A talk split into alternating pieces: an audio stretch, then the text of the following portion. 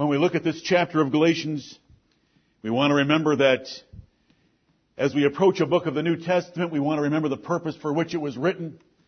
And this epistle was written by the apostle Paul to reclaim churches in what we would call Turkey today who had departed from the gospel he had preached to them when they were first converted because they had been seduced by Jewish legalists coming out of Jerusalem that were teaching they had to add circumcision and the law of Moses to the work of Christ in order to be saved.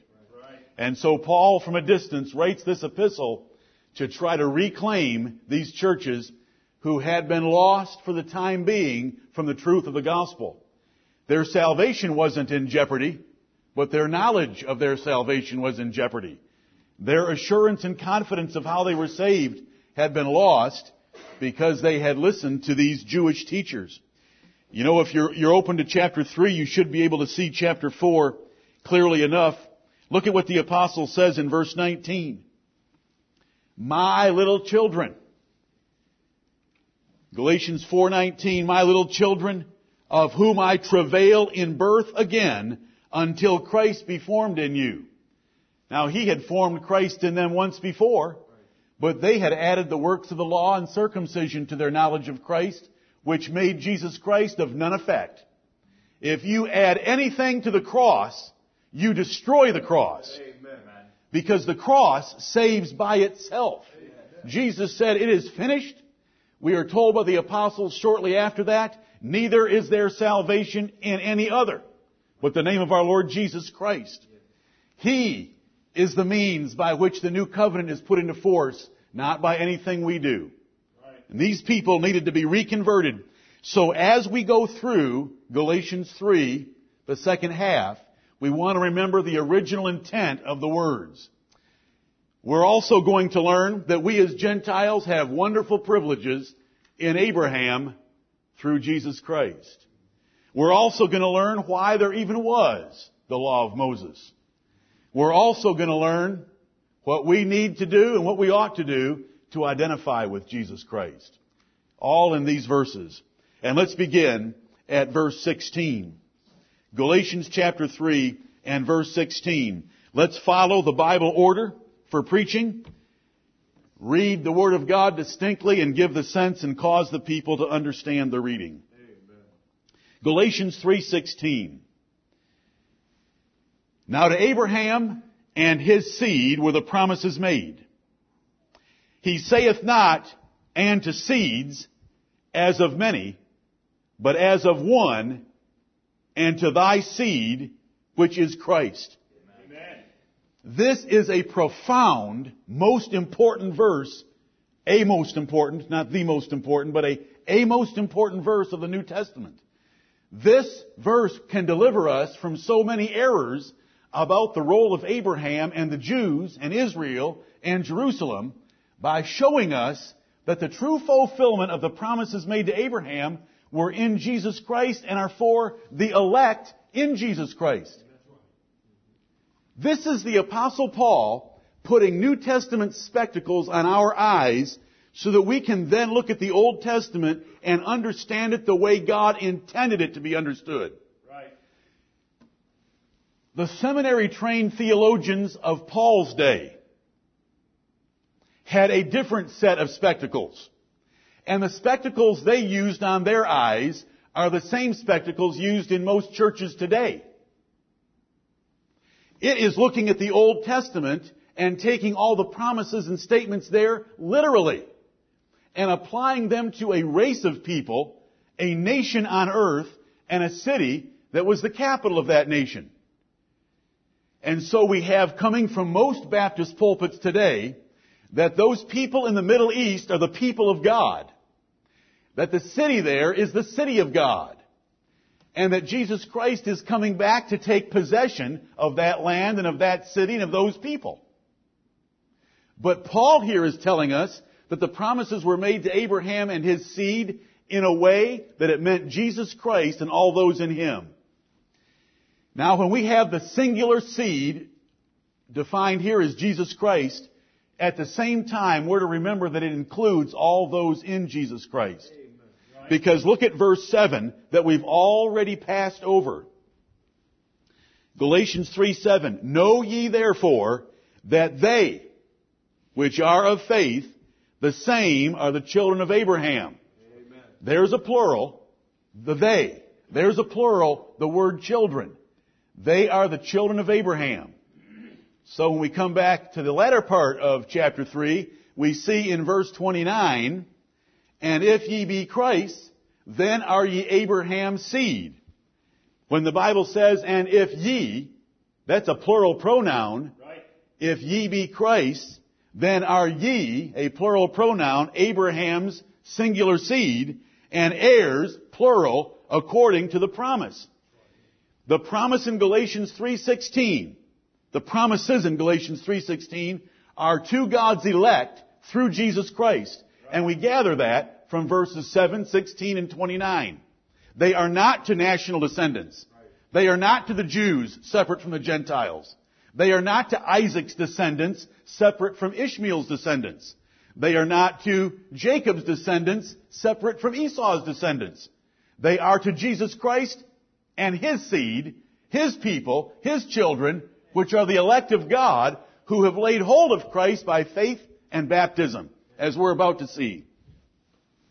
Now to Abraham and his seed were the promises made. The promises in the Old Testament, and there's 12 of them. From Genesis chapter 12 verse 7 to Genesis chapter 24 and verse 7. And there's a bunch of duplication because the Lord repeated His promises to Abraham over and over. He promised to give him a land for an everlasting possession. He promised to give him an innumerable seed. He promised to destroy his enemies so that they could take possession of their enemies' gates. And he promised blessing to all the nations of earth. Now when we go look at those promises, we have to go with the spectacles of the apostle Paul by the inspiration of the Holy Spirit. Amen. We do not go there with the instruction of John Hagee. We do not go there with Jerry Falwell's eyesight. We go there with Paul's instruction. And Paul is telling us that those promises to Abraham are to be realized chiefly through Jesus Christ, and they are for those that are in Jesus Christ. And that entirely changes your view of the Old Testament, the New Testament, what's coming. You know, misinterpreting this verse, you exalt Zionism. And so in 1948, when a Jewish state was set up in the Middle East, ignorant Christians got excited thinking Bible prophecy was being fulfilled. But Bible prophecy wasn't being fulfilled. The nation that counts in the sight of God is a holy nation. Made up of Jews and Gentiles saved by the Lord Jesus Christ. Amen. The city that counts is not the city that was once divided and has a weeping wall in it. The city in heaven doesn't have a weeping wall. It has a praising wall. Amen. Because everyone there is praising God for salvation through Jesus Christ. Right. It is because people do not know Galatians 3.16 that we subsidize that little anti-Christian state in the Middle East believing we're doing the will of God as a people. And if they would have understood Galatians 3.16, we would have been saved from such foolish public policy. The promises were made to Abraham and his seed. Now I'm going to tell you right now that the word seed in the Bible can be singular or plural. Right. There is no such word in the Bible except for right here called seeds. Unless the Bible is talking about seeds that you plant in the ground. The word seed here is including all of the elect along with Jesus Christ. And I already explained that to you from verse 7 and verses 28 and 29. Right. Because verse 28 tells us that even though some are Jews and some are Gentiles, they are all one in Christ Jesus. Amen. And that makes that singular. The Jews wanted to divide up the human family into more than one seed, didn't they? They wanted the Jews to be a seed and the Gentiles to be a seed. But Paul is going to take that foolish notion of theirs and crush it with Galatians 3:16 that there's only one. And the Jews and Gentiles are one seed in Jesus Christ, as verse 28 tells us. Amen. Even though the word seeds is used nowhere in the Bible, and even though seed can mean a singular or plural, Paul makes an argument from the fact that every promise given to Abraham was to his seed in a singular form because we are to understand from a New Testament perspective that that is to Jesus Christ and all those that are in Him. Right. This is an interruption to his line of reasoning. Verses 15 and 17 go together. He is just giving us a point to tell the Gentiles again, he already told them in verse 7 that the promises of the Old Testament are for them because they are the one seed in Jesus Christ. This is so precious. Here is where the errors start to take place. God told Abraham, Abraham, go outside. Look north. Look south. Look east. Look west. I am going to give you and your seed all this land forever. If I have on John Hagee's spectacles, or Jerry Falwell's spectacles, or the spectacles of Bob Jones University, I'm a literalist, like the Jews were, and I look at those words and say he was talking about a specific piece of land that can be measured on a compass from a starting point of Abraham standing in the land of Canaan. And they think they have a pretty strong position. But that strong position is being a literalist, a naturalist, a carnal thinker with spiritual words. This is a spiritual book. And it is fulfilled spiritually. Right. And it's not that we believe in replacement theology as they accuse us. We believe in Pauline theology. Right. They say that we've replaced the nation of Israel with the church of Jesus Christ, but that's what Paul told us to do Amen. by this text. We never want to forget Galatians 3:16. The promises to Abraham and his seed are fulfilled spiritually in Jesus Christ. Think with me for a minute. I'm not having you turn. I'm hoping that you know these verses. God said, you've just looked north, south, east, and west. All that land that you see, I'm going to give to you, thee, and thy seed forever. Now I'm making a claim here that the promises made to Abraham and his seed were spiritual and they were fulfilled in Jesus Christ. Let's follow the one of the land. The land should be the hardest one to find fulfillment of all because land sure does sound like it's real dirt over there in the Middle East. Land should be the hardest. But let's think about it for a minute. God said, Abraham, I'm going to give it to you. When we get to Acts chapter 7 and our brother Stephen is defending his doctrine against the Jews in that lengthy sermon of Acts chapter 7, do you know what he says?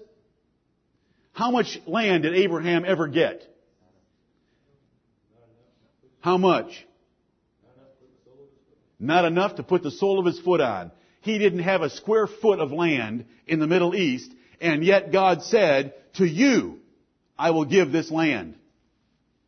We had read this morning to us by our brother Bob, Hebrews 11 verses 8 through 16, that tells us Abraham, when he looked north, south, east, and west, when Abraham did that, he knew that that was only a type or a figure of the real promise God was giving him. Abraham was looking for a heavenly country. Abraham was looking for a city that hath foundations, whose builder and maker is God. Right. It says they didn't receive the promises. It says that. Do you remember having it read to you this morning? Right. They didn't receive the promises as understood by Jews. But they did when they went to heaven, which is why heaven is called Abraham's bosom. Amen. It was fulfilled spiritually by what Jesus Christ secured for Abraham. Why in the world would a man get excited about a piece of sand on the edge of the Mediterranean Sea? This brother down here that I just referred to, Brother Bob and I were talking this morning. Why would you want that ugly, pe- ugly place on earth? Why not take heaven? Abraham understood that. And we gather this by looking at, at Galatians 3.16 and viewing the Old Testament promises to Abraham by the light of this verse. The Bible is full of progressive revelation. In Genesis, hardly anything was revealed. Right. David and the prophets revealed more. But I want to tell you the scales were lifted off when we got to the New Testament. We're about to learn in a few verses that the Old Testament was just a schoolmaster trying to get us out of kindergarten to appreciate the things of the New Testament. The real light bursts on in the New Testament.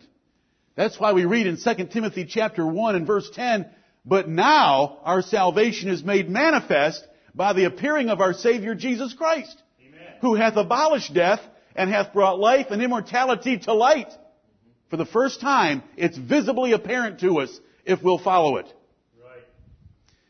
You are a select few blessed by the God of heaven to understand the promises to Abraham. Most of the Christian world in America is still following the Jewish fable that those promises were to be fulfilled literally with what we now call Canaan or Palestine or Israel in the Middle East, that it was to be fulfilled by nations of the earth being blessed on how they treated physical Jews. When the true blessing of all the nations of the earth was justification by Jesus Christ because verse 8 already told us that.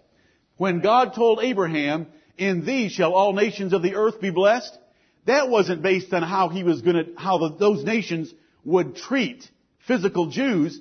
That blessing was salvation by the free grace of God and justification laid hold of by faith.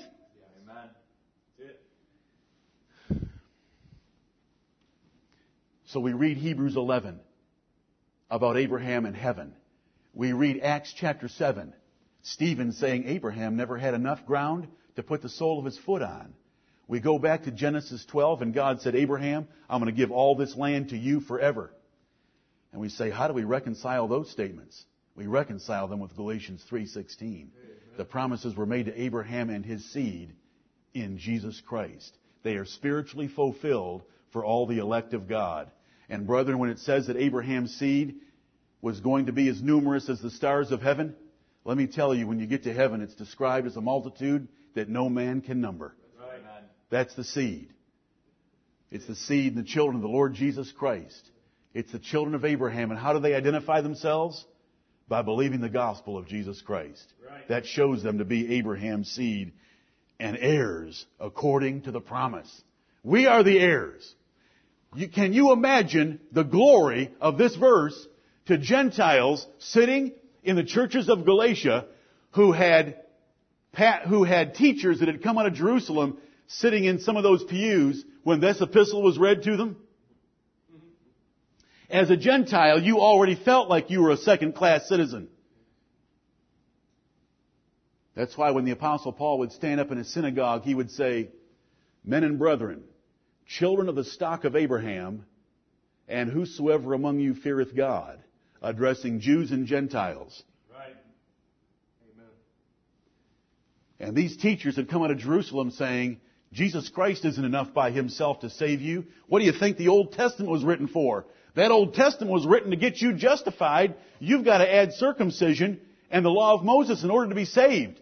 And those poor Gentiles believed it because after all, Jerusalem had been the place where God was worshipped.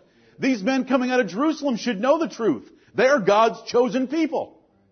But Paul had already warned Titus, don't you dare let Jewish fables be taught in any of the churches you're responsible for. Shut their mouths. And I'm using Bible terminology of Titus chapter 1. Right. And so this verse was glorious.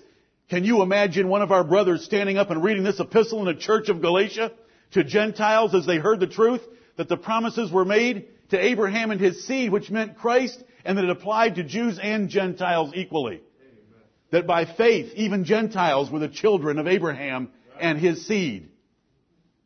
So that all those blessings, because those were fantastic blessings. You name me another man on earth that had God appear to him face to face and speak to him and give him promises like Abraham got. That's why God would tell Abraham, I am your reward, your shield and your exceeding reward. I am your God. I'm going to give you a land. All the nations of the earth are going to be blessed through you, Abraham. Your seed is going to possess the gates of their enemies. Your seed's going to be innumerable and bless all nations. Those were tremendous promises from the God of heaven to one man, and they're fulfilled in Jesus Christ. And so we are saved from so many errors. Now we've got a problem. And this is what I want you to appreciate this morning. And you've heard this so many times. But those of you who've heard it so many times, just get, stay grounded in it. Right. There's others here that haven't heard it so many times. This verse tells us very plainly that the Old Testament had better be worded a certain way. Right. It says, now to Abraham and his seed were the promises made. Let's look at one of them. Genesis 12, 7. There's 12 as I told you, and we'll look at just a few. Genesis 12, 7. This ought to get you angry. Most Christians do not believe that there's a real war for the truth. That the truth is doing very well. That since Rick Warren's book is at the top of the New York Times best-selling list, Amer- the world is doing great. Because after all, what a, a Christian book's at the top of the list. There is a war for truth, and there is a battle for the Bible. Right. And we better hold on to what the Lord has shown us. And we better hold on to the words of Scripture. They make fun of this King James Bible. It's 400 years old, and it takes all those new versions and crushes them. Amen. The apostle Paul said in Galatians 3:16, in all versions, the promises were made to Abraham and his seed. A singular noun put for Jesus Christ and his people. Genesis chapter 12 and verse 7 this is the first promise given to Abraham and his seed. And the Lord appeared unto Abram and said, Unto thy seed will I give this land, and there build and he an altar unto the Lord who appeared unto him. Did Isaac get that land? No. Did Jacob get that land? No. Did Abraham, Isaac, and Jacob get heaven? Amen. Yes. Genesis 12, 7. Now I could pick any version. I've got a hundred at home, and I mean that. But I'm going to read, I'm going to read this one from the New King James Version. Genesis chapter 12 and verse 7. Genesis 12, 7. Then the Lord appeared to Abram and said, To your descendants I will give this land. And there he built an altar to the Lord who had appeared to him. Now Paul had said in Galatians 3:16, the Old Testament had better say seed. The promises were made to Abraham and his seed. He didn't say seeds, he said seed as of one, which is Christ. Right. But by altering the terminology of the Old Testament, then you end up with the blessings being natural, physical, carnal, national in the physical descendants of Abraham rather than the seed from Paul's argument. Right. What? Listen. Do the men who have THDs after their names and are called Dr. So-and-so, can most of them read? Can most of them read? Do they know what Galatians 3.16 says? Do they sign off on these Bibles as they've been through enough review processes that they're good enough to now go to a printer? How in the world can a man sign off on a Bible where Paul says the Old Testament better say the promises were to Abraham and his seed and change it to descendants? Right. How can they do it? The same way that Pharaoh rode his horse down into the Red Sea. Their hearts are hardened because they have determined that they are going to sit in judgment on God's words and that they are smart enough to change them. Oh, we're not done yet. Because the very next verse has another problem in it for them which they can't handle. But here in Galatians 3:16, God blinds them. They ride their horses right down to the Red Sea. Why did Pharaoh do that after 10 plagues in the land of Egypt? Don't you think you would have been frightened a little bit that that water just might tumble down over you and drown you and your horses? But the Bible tells us why. God hardened his heart because he was going to get glory over him. And God, listen, let me tell you what God says about seminary trained theologians who sit in judgment on his word. 1 Corinthians chapter 1 and 1 Corinthians chapter 3, he says it twice. Right. Where is the wisdom of this world? Amen. Hath not God made foolish the wisdom of this world? Amen. Where is the scribe? That's a man who deals in Bibles. Where is the scribe? Where is the disputer of this world? That's the textual criticism that's done in seminaries to sit in judgment on God's Word. Where are they? God mocks them with his rhetorical questions because he's turned them into foolishness. Right. Come over to Genesis chapter 22. Let me look at, let's look at another one. We don't have, we're not going to look at all 12. All 12 are found in a document that our webmaster put out yesterday afternoon at the top of our home page. Thank you, brother. Genesis chapter 22, verses 17 and 18. This is after, this is after Abraham attempted to offer Isaac as a sacrifice. Let's read it in our King James Bibles. Well, let's get verse 16 so that we have the whole sentence, or, or most of it. God is speaking. By myself have I sworn, saith the Lord.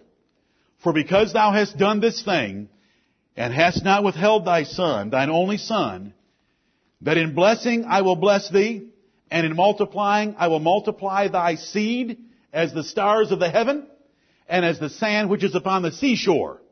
And thy seed shall possess the gate of his enemies. And in thy seed shall all the nations of the earth be blessed, because thou hast obeyed my voice. And who is that seed? It's the Lord Jesus Christ. Amen. All nations of the earth would be blessed by the Lord Jesus Christ. Let me read to you from the message. Now this is a hot one. This is Rick Warren's favorite. It's not really a Bible. They call it a Bible, but it's not really a Bible. It's a novel about the Bible. It's written by one man who just read the Bible and wrote down what he thought that it meant. Genesis chapter 22, and he didn't read enough of Paul. Let's read those same, I'm going to read those same verses to you, and you try to follow, although the wording is severely different. I swear, God's sure word, because you have gone through with this and have not refused to give me your son, your dear, dear son, I'll bless you. Oh, how I'll bless you. And I'll make sure that your children flourish like stars in the sky, like sand on the beaches. And your descendants will defeat their enemies. All nations on earth will find themselves blessed through your descendants because you obeyed me. And uh, if you'll go to the document on the home page, all the Bibles do the same thing with this combination of words. Either descendants or children or offspring.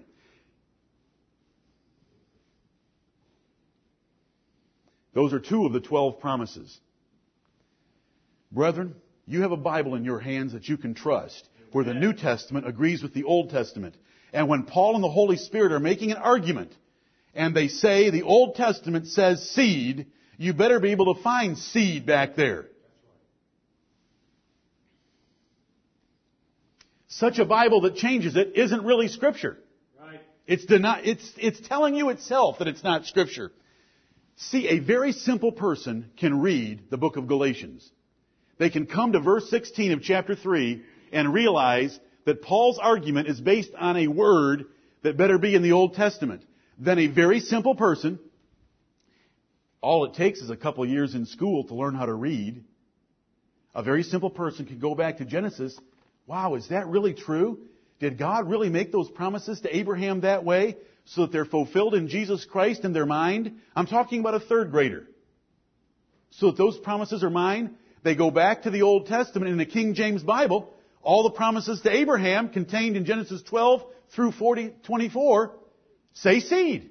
But if they have a new Bible, it says descendants, and they're confused, and they close it and say, I guess I can't figure it out. And they're lost. All the Bibles have descendants, offspring, or children in those promises.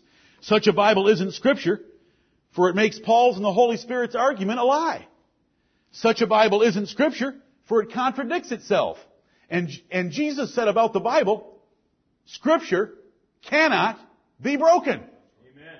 John 10:35. Scripture cannot be broken. There cannot be disagreement. We just found one in their Bibles. Such a Bible replaces Paul's doctrine of salvation by grace with salvation by race. So that the benefits of justification, which is the subject of Galatians 3, are based on descendants rather than Jesus Christ. Such a Bible replaces Paul's doctrine of salvation with nationalism by race. Such a Bible proves that modern editors are either very ignorant or maliciously profane. Such a Bible promotes Jewish fables that Paul was opposing 2,000 years ago. Such a Bible leads Americans to support the most anti-Christian government on earth.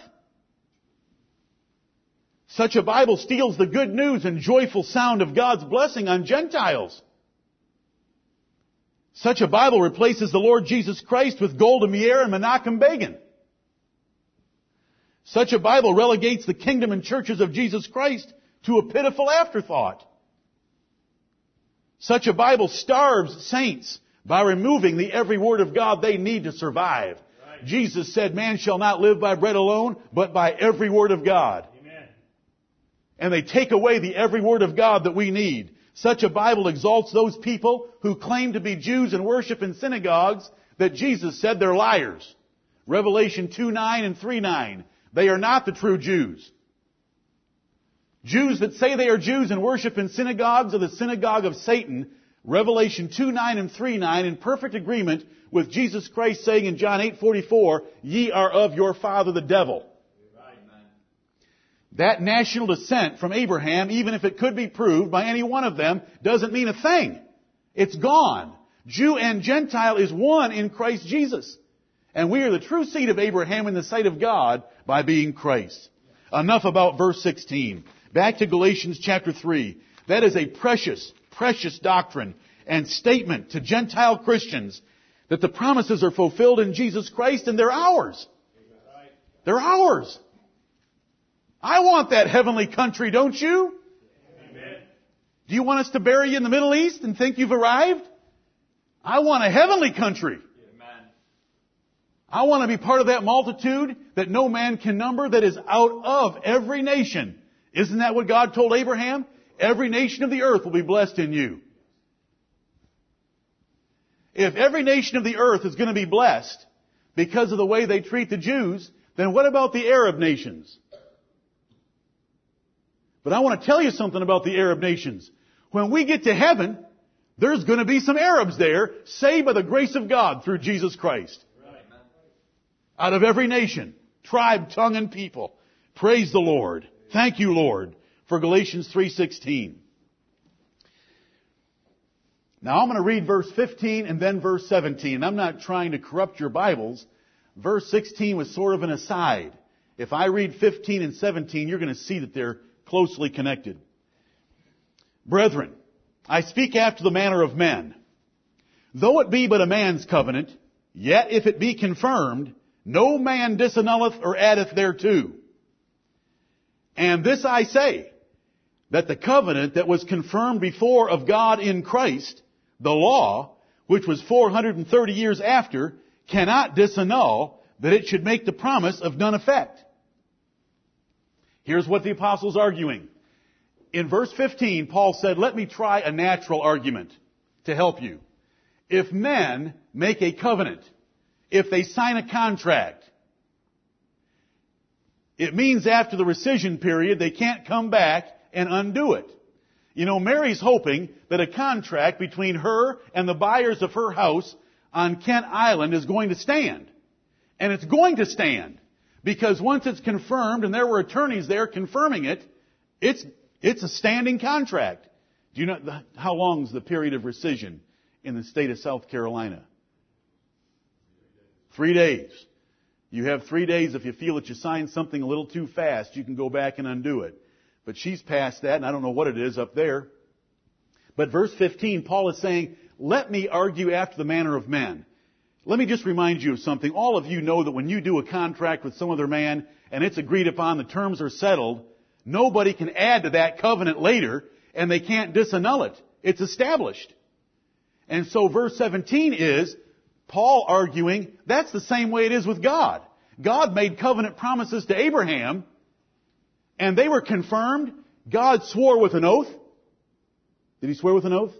Yes, he did. Chapter 22 and Hebrews 6 tells us all about it. Did he come down and appear in a vision to Abraham over it? Did he give Abraham the sign of circumcision, which was a token of that covenant? Was it confirmed and ratified by numerous different appearances of God to Abraham. It was. It was settled. So Paul's arguing for these Gentiles in Galatia, God made covenant promises to Abraham that are settled, that cannot be altered or disannulled or have anything added to them. See, the Jewish teachers coming out of Jerusalem were wanting to add to the promises to Abraham. They were wanting to add to circumcision and keeping Moses' law. So Paul is saying that doesn't even, that doesn't even work in the world. That doesn't even work between men. Once they have a contract, it's settled. And God made a covenant, a contract, a promise to perform with Abraham, and the law of Moses was 430 years later. How in the world could something 430 years later disannul that first covenant of promise that God made with Abraham or add anything to it? This is powerful language. This is chosen by the Holy Spirit and by the Apostle Paul to save these Galatians from believing those false teachers out of Jerusalem. Listen, brethren, you understand that once a contract is established, it can't be added to. You can't put more terms on it. These teachers that are coming and trying to put Moses' law on it, they're 430 years too late. And that's a comfort to all of God's people. Now in verse 17, and this I say that the covenant that was confirmed before of God in Christ. The reason we have verse 16 is to explain those two little words there, in Christ.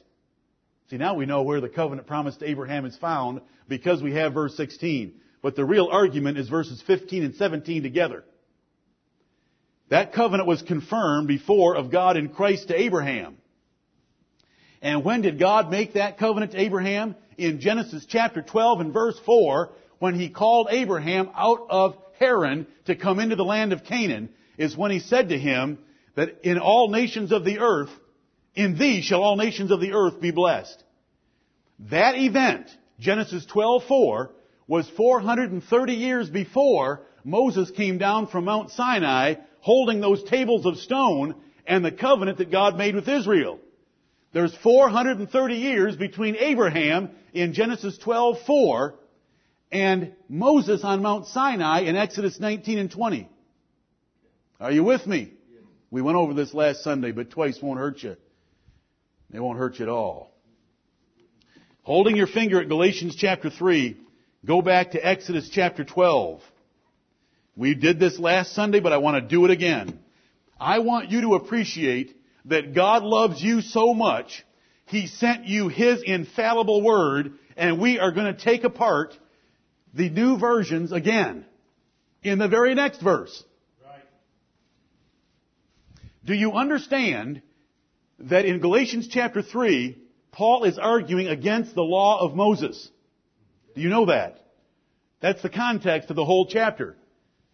Those false teachers were trying to add the law of Moses to Jesus Christ's finished work. And so in Galatians 3:17, the apostle Paul tells us by the Holy Spirit there is 430 years from when the promise was made to Abraham to when Moses gave the law to Israel on Mount Sinai. There's 430 year gap. Not a gap, a time period. What happened during those years? Let me tell you. The Bible tells us how old Abraham was when God made that covenant with him. How old was he? 75. It tells us that immediately in the context of Genesis chapter 12. He was 75. How old was he when Isaac was born? He was a 100. So we have 25 years that expired in Abraham's life. How old was Isaac when Jacob was born? 60. How old was Jacob when he went down into Egypt? 130. The Bible tells us each one of these. We have 25 of Abraham being a sojourner wandering around Canaan. We have 60 more of Isaac being a sojourner wandering around Canaan. We have 130 of Jacob being a sojourner wandering around Canaan before he went down into Egypt where he met Joseph and died. 130 plus 60 plus 25 is 215. For 215 years, Abraham, Isaac, and Jacob wandered around in Canaan as sojourners. Then they went down into Egypt where they were sojourners for another 215 years before they came out to fulfill the 430 years. Because in the very year they came out, only a couple of months after they came out, God gave the law on Mount Sinai. So there's the 430 years from Abraham to Moses. 215 spent by Abraham, Isaac, and Jacob wandering around Canaan as strangers and pilgrims in the earth. 215 of them being in Egypt. Okay, let's look at Exodus 12:40. Exodus 12:40. Now this is sort of an aside, but I want you to love your Bibles and trust your Bibles and believe every word of them. Amen. Exodus 12:40. Now the sojourning of the children of Israel who dwelt in Egypt was 430 years. That little clause, who dwelt in Egypt, has no relationship at all to the 430. That's the English language. That is a non-restrictive clause. That's why it's got commas around it. You could put parentheses around it. Doesn't matter which form of punctuation you use because both of them are telling you who dwelt in Egypt has nothing to do with the 430 years. The 430 years is modifying something else in the sentence. Exodus 12:40. Now the sojourning of the children of Israel was 430 years. That is how the sentence is to be understood, and you're being given additional information about Israel that they did dwell in Egypt. Now see, we, I've just given you the facts. Abraham, Isaac, and Jacob wandered around for 215, and then they spent 215 in Egypt for the total of 430 that the New Testament gives us as defining the starting point and the end point. God's promise to Abraham, I'm doing it backward to you, God's promise to Abraham and God giving the law to Moses was 430 years. Now let me read to you from the esteemed NIV. Exodus chapter 12 and verse 40. You love your Bibles. Amen. Children, you defend the King James Bibles with your lives. This is garbage. Amen.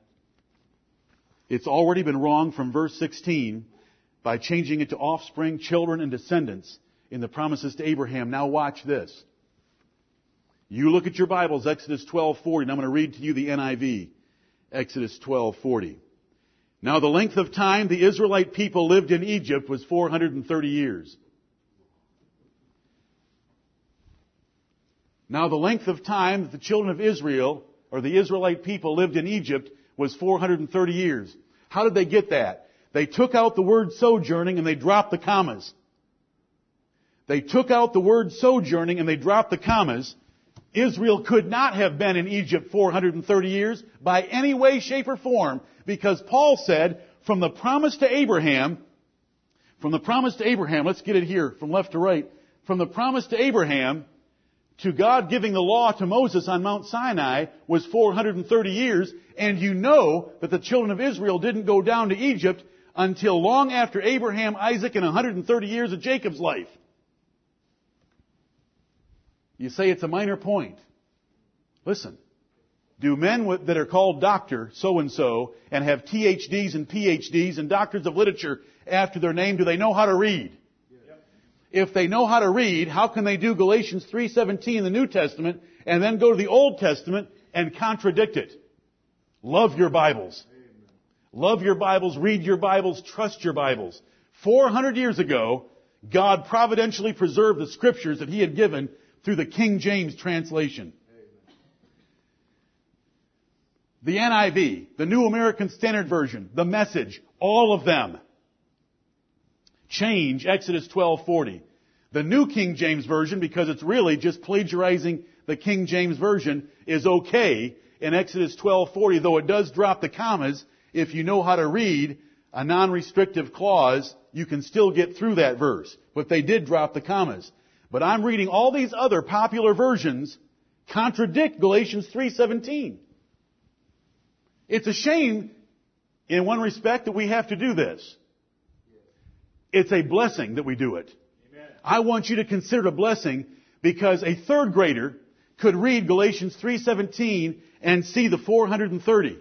And if he went back and read the history of Israel, he would know that from Abraham to Moses, there couldn't be 430 just in Egypt, because there was all that time Abraham, Isaac, and Jacob were wandering around in tents in the land of Canaan. What this is telling us is that without going to the Hebrew or without going to the Greek, God has opened our eyes to know that the King James Bible is true. And that these other Bibles are false. You don't need to know a thing about manuscript evidence. You don't need to know a thing about those two dead languages.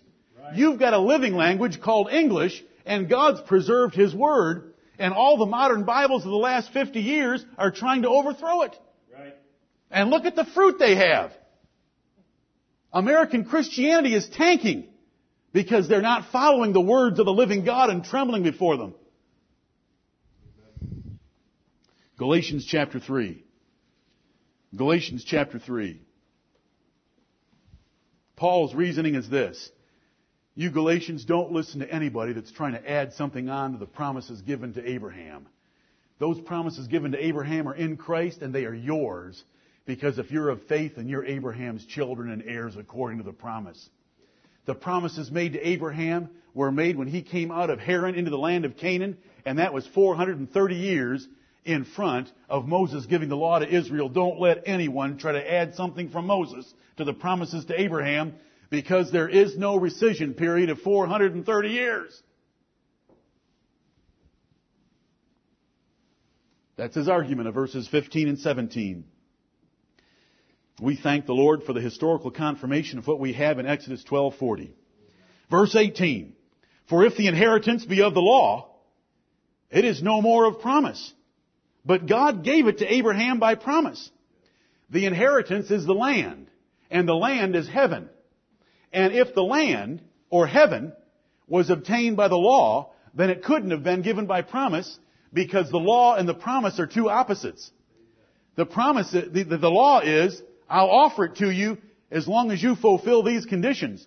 But God gave it to Abraham with no condition at all. It was just a flat out covenant promise. I'm going to give you heaven. That's what verse 18 is reasoning for these Galatian saints. If the inheritance be of the law, it is no more of promise because promise and law are contradictory to each other. They are mutually exclusive terms. They exclude each other. Just like grace and works exclude each other. So does law and promise. Because a promise is, I'm gonna perform. Law is, you better perform. And I love the difference there. I want God performing for me, not God depending upon me performing. I can't depend upon me performing. But He promises to perform. So it's by promise. He promised eternal life before the world began, Titus 1 2. Praise His glorious name. And He worked out all the details and the conditions for it. Because Jesus Christ, and by His obedience, made me righteous to stand in the sight of God. Verse 18, Paul's just arguing from the definition of terms and the definition of these two covenants. It can't be by the law. Inheritance can't be by the law because God gave, gave the land, meaning heaven, to Abraham by a promise. So you can't take a promise and then add to it conditions. God gave it to Abraham by promise. He's taken them back past Moses all the way back to Abraham. Verse 19. What's going to happen? If a Jewish teacher is going to stand up and try to interrupt the reading of this epistle, a Jewish teacher is going to stand up and say, well then what's the purpose of the law? If the law wasn't to justify men, why did God even give it? If there isn't value in the law to get us into heaven, then why did God give it? That's the argument. The apostle Paul of the Holy Spirit already knows what's coming, and so he asks the question himself. And when you're reasoning with people, and when you're studying a subject, if you're wise, you're going to already answer all their objections. Because that's part of our job, is to answer the objections before they're even raised and to know them. That's thorough study of a Bible subject. Not only determining what you believe it says, but answering all the objections that can be raised against it by an opponent. That's a whole other level of study. It takes a little knowledge to believe something, some more knowledge to teach something, but a whole lot of knowledge to defend it. Because then you've got to handle someone else's objections based on their study. Paul heads them off. Verse 19. Wherefore then serveth the law?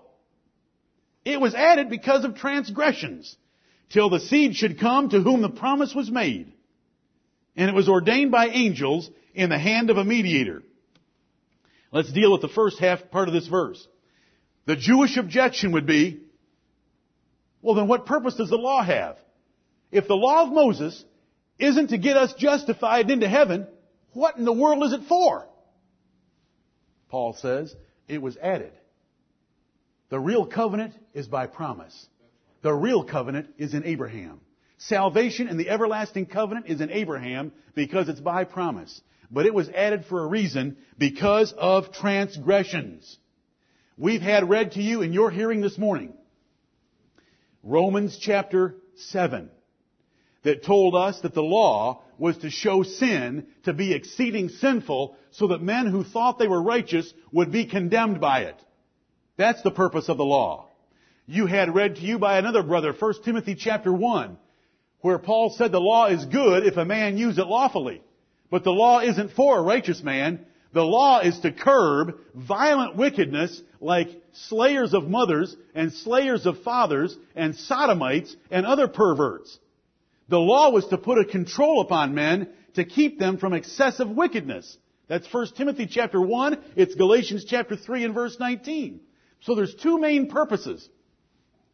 God added the law to curb the wicked inclinations of men, to control them, and by that control and those rules to show them to be exceeding sinful. You know, the apostle Paul there in 1 Timothy chapter 1, he said there's, there's teachers going around pretending they understand the purpose of the law, and all their, pre- their preaching is nothing but vain jangling, because they don't even understand what they affirm about the law. They don't even know its purpose. The law wasn't for a righteous man. It's not for men to get to heaven. It's not the standard of living, because a righteous man is going to believe by pure faith and charity out of a pure heart and obey God. He doesn't need rules about kidnapping, about sodomy, and about killing your parents. Those are national laws to keep a nation under control. And then the second reason is to show sin to be exceeding sinful. Paul said, I was alive once without the law. I thought I was good enough to stand before God, but then the commandment came, thou shalt not covet. Oh. And when I understood thou shalt not covet, and I realized that meant to the thoughts of my heart and my head, I realized that I was a great sinner. Sin revived and I died. The law killed me. That's the other reason the law was given. It was added because of transgressions till the seed should come.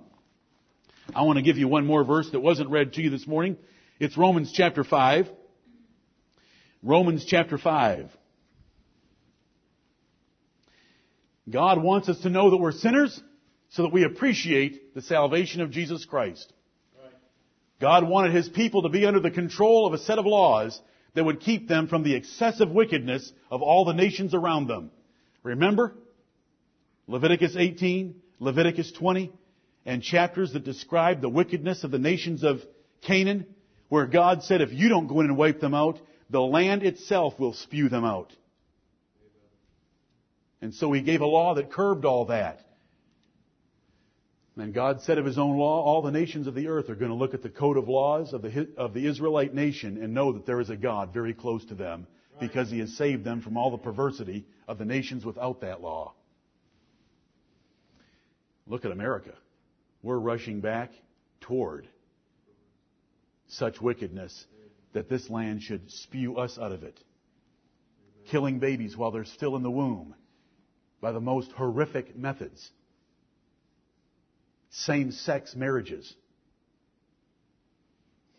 Romans chapter 5, verse 20. We know verse 19, don't we? For as by one man's disobedience many were made sinners, that's Adam, so by the obedience of one shall many be made righteous. That's the seed of Abraham. There's the covenant of promise. There's eternal life by God's promise and God's performance. But look at the next verse. Moreover, the law entered, that the offense might abound. But where sin abounded, grace did much more abound. That as sin hath reigned unto death, even so might grace reign through righteousness unto eternal life by Jesus Christ our Lord. There's why we have the law. We have the law to curb the natural appetites of men. We have the law to reveal the exceeding sinfulness of men so that they would appreciate the Lord Jesus Christ. The law entered. God gave the law, according to Romans 5.20, that the offense might abound. That sin might be shown in all of its horrible control over all of us that would leave us condemned to where we would need a Savior. Back to Galatians 3 and verse 19. The Jews would say, why, wherefore then serveth the law? If it's not for justification, what purpose is it? For condemnation. The law was never made to justify. The law was made to condemn. Because when you measured yourself with the law, you came up so short, it was terrible. It was added because of transgressions till the seed should come to whom the promise was made. Who is that seed should come to whom the promises were made? Jesus Christ, the seed of verse 16. So the law was for 1500 years from Moses until Jesus Christ. Does that, the Bible tell us that? The, Moses, the, the law came by Moses, but grace and truth came by Jesus Christ. Right. The law and the prophets were until John the Baptist. Since that time the kingdom of God is preached, and every man presseth into it. Until Jesus Christ, men were kept up under the law. Now it says, Paul's going to run a short argument here in the last part of verse 19 and verse 20. In verses 21 through 25, he's going to return to his argument of the first part of verse 19 about what, what purpose does the law have. But for a short little section, he runs another little rabbit trail. He's constantly putting down the law of Moses. It's very much like the book of Hebrews. When you go into like Hebrews chapter 7, which some of us are memorizing right now, and you see all the arguments that Paul uses to prove that the priesthood of Jesus Christ is superior to the Levitical priesthood, you understand how he, how he works by the Spirit. He just points out a large number of arguments proving that you're wrong to put confidence in the Levitical priesthood. Here is just another side argument proving that the law is inferior. Look at it. In the last part of verse 19, Paul adds, and it was ordained by angels in the hand of a mediator. Now that is not directly answering the question. He has asked a rhetorical question that he knows Jews would ask. What's the purpose of the law? He answers it. It was added because of transgressions until the seed should come. And when we get to verse 21 through 25, he's going to explain that law is a schoolmaster to bring us to Christ. So these last few words of 19 and verse 20 are a little separate argument. Here, and here it is. He tacks this on while he's answering, you know, wherefore then serveth the law? Are you trying to tell me the law isn't very important? Are you trying to tell me the law isn't for justification? And Paul says, no, it was added because of transgressions till the seed should come. All it is is a schoolmaster to lead us to Christ. But he tacks this on as well. And it was ordained by angels in the hand of a mediator. Now a mediator is not a mediator of one, but God is one. Verse 20 is considered to be one of the hardest verses in the New Testament. But if verse 20 is understood in light of chapter 3, context, I don't think it's all that difficult. And I'm just going to go right with the words. A mediator is not a mediator of one. What does a mediator operate for? What's his role? He is a go-between between two parties. So how many parties are there in total? Three. There's a mediator between two opposing parties that are at conflict with each other, which can't deal with each other. Are you, are you with me about a mediator? Isn't that what it's for? Isn't it, in our society, don't we call it arbitration? When you've got two people that are angry at each other and they need an arbiter between them that will listen to the arguments from both sides and come up with a solution that will, that will satisfy and pacify both sides. Verse 20 is very simple. And you would say it's so simple, certainly the point's gotta be deeper. No, it doesn't. It doesn't have to be any deeper than Hebrews 7 7 if you want to go try that one on.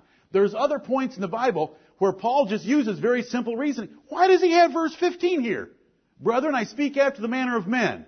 Once you sign a contract, that contract stands. No one can add to it and no one can disannul it. Now that's pretty simple, isn't it?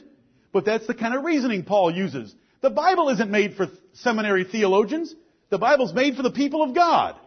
And they can read verse 20 and understand now a mediator isn't a mediator of one, but God is one. If there's a mediator involved, then there's two parties that are angry at each other. Verse 19. And it was ordained by angels in the hand of a mediator. Paul tacks on a little PS about their law. They want to get so excited about that law. Paul says, How did you even get that law? Did Moses have to go up on Mount Sinai and get that law? Uh, just follow with me because we need to hurry. Follow with me. Let's just reason through what Paul is saying here to these Galatians that were being bewitched by the Jews out of Jerusalem. How did you get that law that you're asking about? Did you get it in the hands of a mediator? Why did you need a mediator? Let me tell you why they needed a mediator. Because when God came down on Mount Sinai to give the law, He didn't come down all friendly like. Will you let me use some language like that about the God of heaven? He did not come down all friendly like. What was Mount Sinai doing? Was it popping rose bushes at the presence of the Lord? Or was it all shaking together and smoke and fire was coming out of it? And they, and they had to put one of those banked lines, cords around the whole base of the mountain. And if anybody were to touch that mountain or get near it, even if it was a beast, it was to be thrust through with darts. Does that sound like a friendly meeting with God? It was ordained in the hands of a mediator and it was given by angels. The New Testament tells us the law came by angels. God didn't come down any personal way. He sent angels to write in those tables of stone and give it to Moses. Do you know what the Bible even tells us about Moses? In Hebrews chapter 12? Was Moses excited to go up Mount Sinai? He exceedingly feared and quaked. Those exceedingly feared and quaked. The people said, don't let God speak to us. I never hear Abraham saying anything like that. I hear Abraham saying, Lord, you just promised me a son, but, you know, I'm an old man now and Sarah's, Sarah's old. Do, do you mean Ishmael over here? Let Ishmael live before the Lord. They're talking. They're talking back and forth, God to man. God says, let's go ahead and tell Abraham what we're about to do. God says, I'm going to burn up Sodom. Oh, Lord. Shall not the judge of, shall not the judge of all the earth do right? If there's 50 righteous souls in that city, are you going to burn it up? And there's Abraham and God talking back and forth, dickering like the price of a car. If I find 40, Lord, oh, I've gone, I've opened my mouth now to you, Lord, and asked for 40 and you've agreed. Can I try 30? If there's only 30 in Sodom. Do you understand the huge difference? Right. They want to bring up their covenant. They want to bring up the law. Paul adds in this little argument your law was given by angels because God was so angry with you and the whole mountain was shaking and on fire and Moses himself didn't want to go up there because God was so far from you and so distant and so angry and was giving a list of commandments that was going to crush every single one of you. There was nothing warm or friendly about it. You had to have a mediator for your covenant, but God spoke personally to Abraham. I think the promise is better, is what Paul, Paul's argument is. A mediator is not a mediator of one. A mediator is coming between two parties that don't like each other. And there was God in his anger and, anger and fury putting laws down for them to keep. And there were they in their fear and guilt not wanting to deal with God saying, don't you speak to us, let Moses come up and speak to us. Now a mediator is not a mediator of one, but God is one. God is one.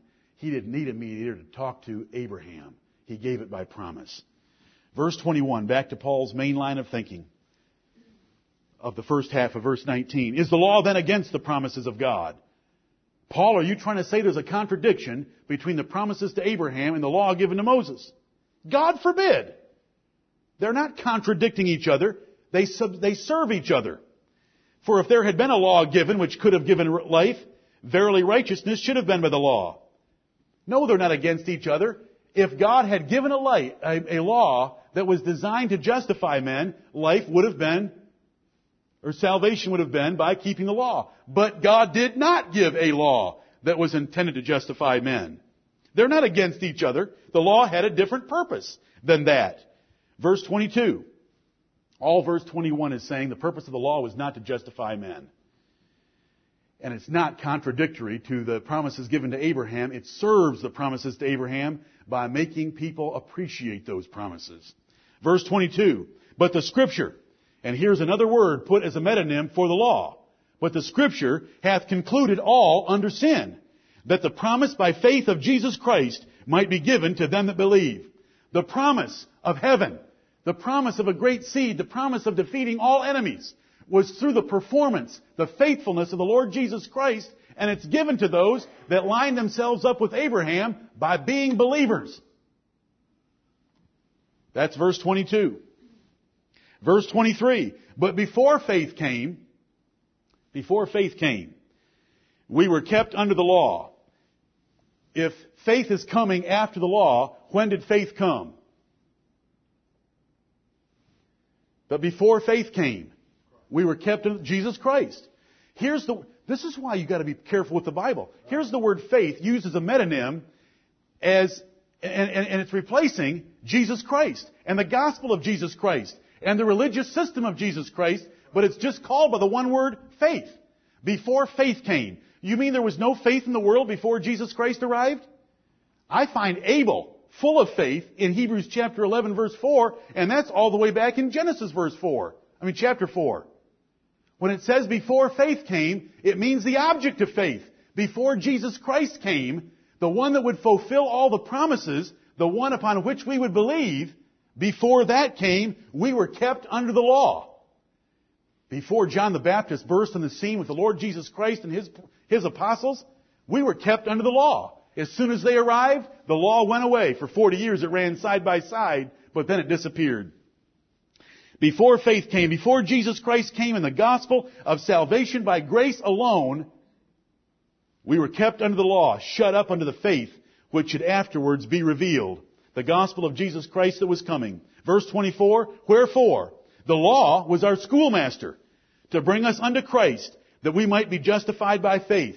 The law was given for 1500 years to teach men that they could by no means keep a conditional covenant to get salvation. And so they would be looking for a seed, the seed of the woman, the seed of Abraham, that would come and save them by his performance.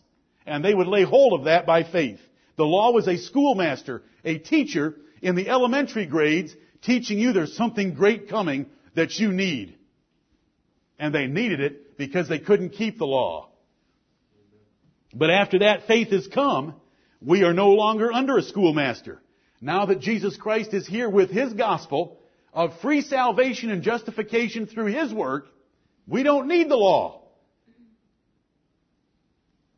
The law no longer has a purpose because Christ is here. It's gone. The law and the prophets were until John. Since that time, the kingdom of heaven is preached and every man presseth into it. Can we still benefit from things of the law? The same man that wrote this also wrote in 1 Corinthians chapter 9, the law saith thou shalt not muzzle the ox that treadeth out the corn. Does, does Moses write this for the sake of oxen, or does he say it altogether for our sakes? See, there's principles that are drawn from the law, but the law as a system of religion, as a ceremonial religion, as how we worship God, as, as the means of trying to save ourselves in their eyes, all of that's gone. The law was a schoolmaster to make us appreciate Christ. After that, the religion of Jesus Christ has come, verse 25, we're no longer under a schoolmaster. For ye are all the children of God by faith in Christ Jesus. How do you know you're a child of God? By faith in the Lord Jesus Christ. If you have faith in the Lord Jesus Christ, it's proof that you're born again. For he that believeth that Jesus is the Christ is born of God. John chapter 1, but as many as received him, to them gave he power to become the sons of God, even to them that believe on his name, which were born. Not of blood, no Jewish connection there, nor of the will of the flesh, nor of the will of man, but of God. Amen. You lay claim to being a son of God by faith only. There's no performance. It's just the evidence of being a child of God, and God made you a child by covenant promise. Verse 26, for ye are all the children of God by faith in Christ Jesus. Matthew chapter 5 would say you're all the children of God by loving your enemies. 2 Corinthians chapter 6 would say you're all the children of God and God will be your father by coming out from among them and being, being separate and touching not the unclean thing. Right. We look at all those passages in the very same way. They're all evidences of being a child of God and how we lay claim to a practical relationship of a father to a son and a son to a father. Verse 27. For as many of you as have been baptized into Christ have put on Christ. If you're going to run faith as a condition for the promises of God, then you better run baptism as a condition for the promises of God because it's connected to it in verse 27. You know what this passage is also telling us? There really isn't such a thing as an unbaptized believer. Even though you believe, you still haven't put on Christ until you're baptized. When you're baptized, we are buried in the water to show our connection and our agreement and our belief and our purpose to live according to His burial and His resurrection. Remember, there's three pictures in every baptism. A picture of Jesus Christ being buried and rising again for our sins. A picture of us burying our old man and rising to walk in newness of life. And a picture of our bodies being buried. They will come out of the grave one day. Three glorious pictures in baptism. Baptism is how we give God the answer of our good conscience. How did Abraham give his? He took Isaac up onto an altar. All we have to do is enter the waters of baptism sincerely, and it's how we lay hold of Christ. Right. Luke chapter 7 verses 28 and 29, Jesus condemned the scribes and the Pharisees because it says they rejected the baptism of John. But he said the publicans and the harlots came and they justified God being baptized with the baptism of John. When you are baptized, you justify God. You declare God to be righteous and just in all that He lays in claims upon you and all that He has said that He will do. You justify Him. Baptism is very important and it's how we take on Christ practically and identify ourselves with Jesus Christ. Most of the world will not do that. The only ones that will do this are the elect of God, whom God has chosen, redeemed by Christ, regenerated by the power of the Holy Spirit, and sent them the gospel. They hear the joyful sound, they believe it, verse 26, they get baptized into it, verse 27. Verse 28, you Galatian Gentiles, there is neither Jew nor Greek. There is neither bond nor free. There is neither male nor female, for ye are all one in Christ Jesus. There is no racial distinction. There is no economic distinction. There is no sexual distinction. When it comes to justification and salvation in Christ Jesus, you are all one in Him. And if ye be Christ, if you've believed Him, and if you've been baptized in His name, if ye be Christ, then are ye Abraham's seed and heirs according to the promise. What is the inheritance? Heaven. How do you line up with Abraham so that you make, so that you know that you're going to Abraham's bosom when you die? By faith and baptism. Oh yes. Galatians 3, 26 and 27 is as tough for most Baptists as Mark 16, 16. He that believeth and is baptized shall be saved. But it's talking about getting the inheritance, not about getting born again. And right here it's talking about getting the inheritance because this is how we identify ourselves with the seed of Abraham, the Lord Jesus Christ.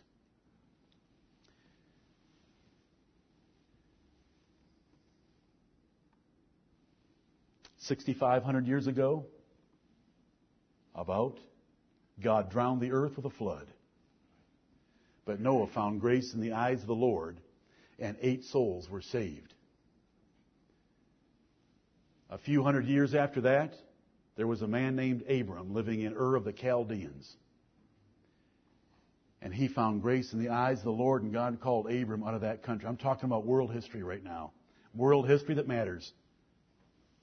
Alexander, Xerxes, and all those guys, they don't matter. They don't matter compared to this event. Right. God called Abram to come out of Ur of the Chaldeans. He came to Haran. His father died. He brought him on into the land of Canaan. And there he wandered for many years. But God made glorious promises to him of an innumerable seed, defeating his enemies, of a, of a land for a perpetual inheritance, and that all nations of the earth would be blessed in him. There is a secret society in this earth. And it's secret to the world, but it's not secret to us. That secret society are the children of Abraham. And they are the ones by faith who believe the promises of God and who have laid hold of Jesus Christ and run to Him for their only hope of salvation and who have been baptized in His name as a public declaration to God that God is just and that Jesus Christ is a sufficient Savior. Baptism is a wonderful thing. It's how we lay hold of Christ and show ourselves the true seed of Abraham. May Jesus Christ be praised. We are a secret society in the earth, the children of Abraham. The world doesn't recognize us. They all look to the Middle East for the children of Abraham. We are the children of Abraham by faith in Christ Jesus. May Jesus Christ be praised.